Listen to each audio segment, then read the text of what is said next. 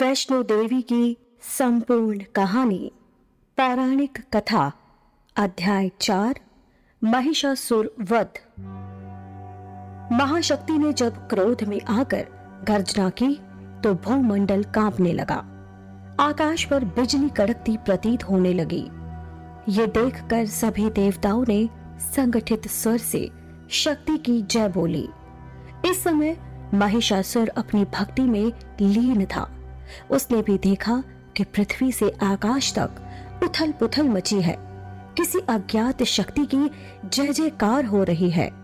क्रोध में आकर उसने उस शक्ति का नाश करने की ठान ली और वह महाबली अपने सारे दैत्य को लेकर शक्ति को मारने के लिए दौड़ा।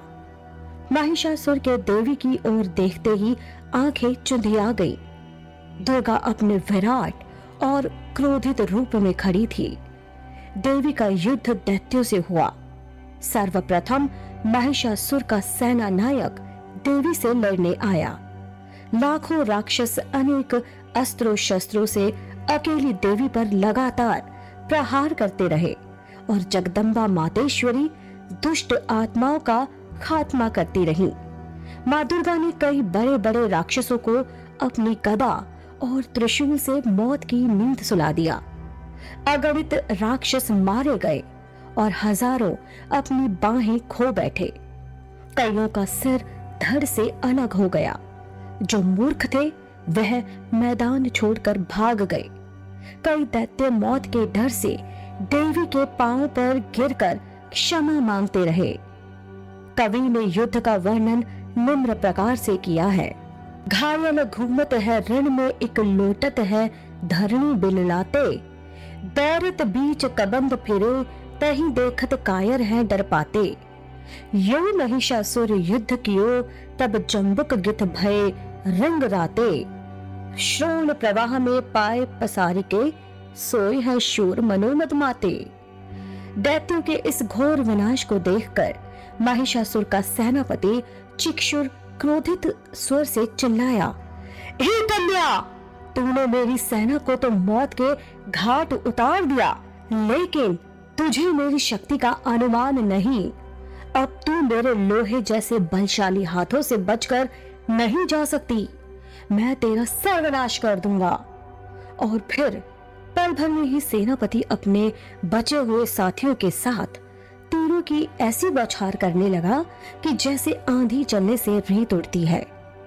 रणभूमि की ये दशा और राक्षसों के इतने तेज प्रहार को देखकर देवी ने भी क्रोध में तीर कमान निकाला और एक तीर दैत्यों की ओर छोड़ा। उस एक तीर से ही इतने तीर निकलने लगे कि जैसे भयानक रात में लाखों जुगनू भटक रहे हों।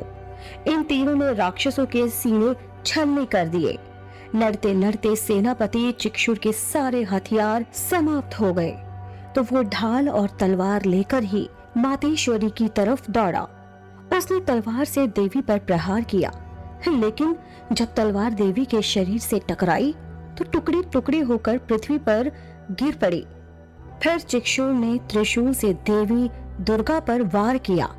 चमकते हुए त्रिशूल को अपनी ओर आता देखकर जगदम्बा ने भी उस पर त्रिशूल फेंका। देवी का त्रिशूल चिक्षुर के त्रिशूल से टकराकर उसे भी चिक्षुर की ओर ले चला और फिर उस त्रिशूल ने सेनापति का सीना चीर डाला। कवि की भाषा में रणभूमि का चित्रण देखिए। गूंद सने सिर लोहू में, लाल कराल परे, रण में गजकारे ज्यो दर्जी यम मृत्यु के, शीत में वस्त्र अनेक कता करी डारे अपनी सेना का खून पानी की तरह बहता देखकर महिषासुर ने एक विकराल भैंसे का रूप धारण करके देवी को मारने की भी असफल कोशिश की।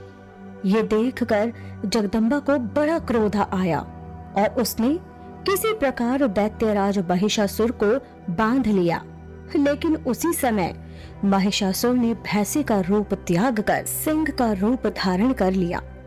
जब शक्ति ने उसे भी अपने बाणों से वश में कर लिया, तब उसने अपने आप को एक बड़े गजराज में बदल लिया और अपनी सूंड से देवी को अपनी ओर खींचने लगा।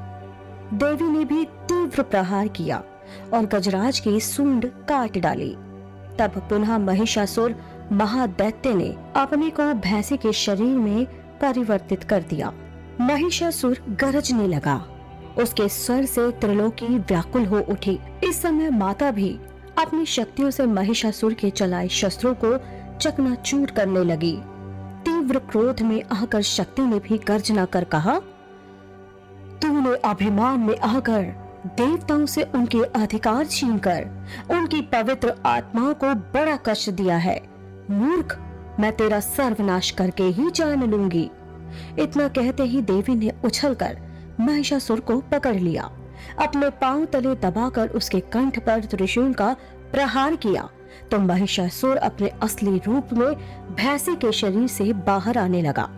अभी वह आधा ही बाहर निकल पाया था कि देवी ने अपनी शक्ति से उसे वहीं रोक दिया और तलवार से उसका सिर काट दिया। देवी मारियो दैत्य इमी, नरियो जो सम्मुख आए पुलिस शत्रुन की सैन्य में धसी सुशंख बजाए। जब महिषासुर मारियो, सब दैत्यन को राज।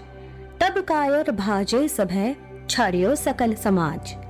अपने महाराज दैत्य महिषासुर की इतनी बुरी दशा देखकर, शेष सभी दैत्य मैदान छोड़कर भाग गए।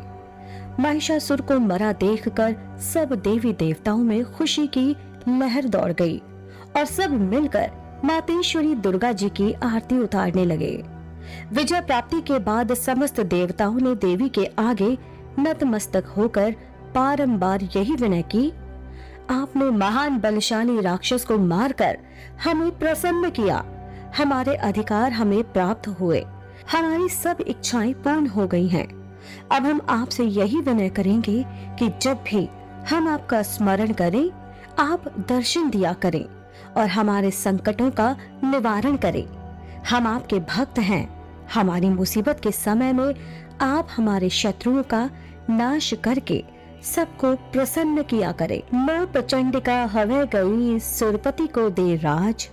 दानव मार अभेश करी कीने संतन काज। ऐसी ही इंटरेस्टिंग किताबें कुछ बेहतरीन आवाजों में। सुनिए सिर्फ़ ऑडियो पिटारा पर। ऑडियो पिटारा सुनना ज़रूरी है।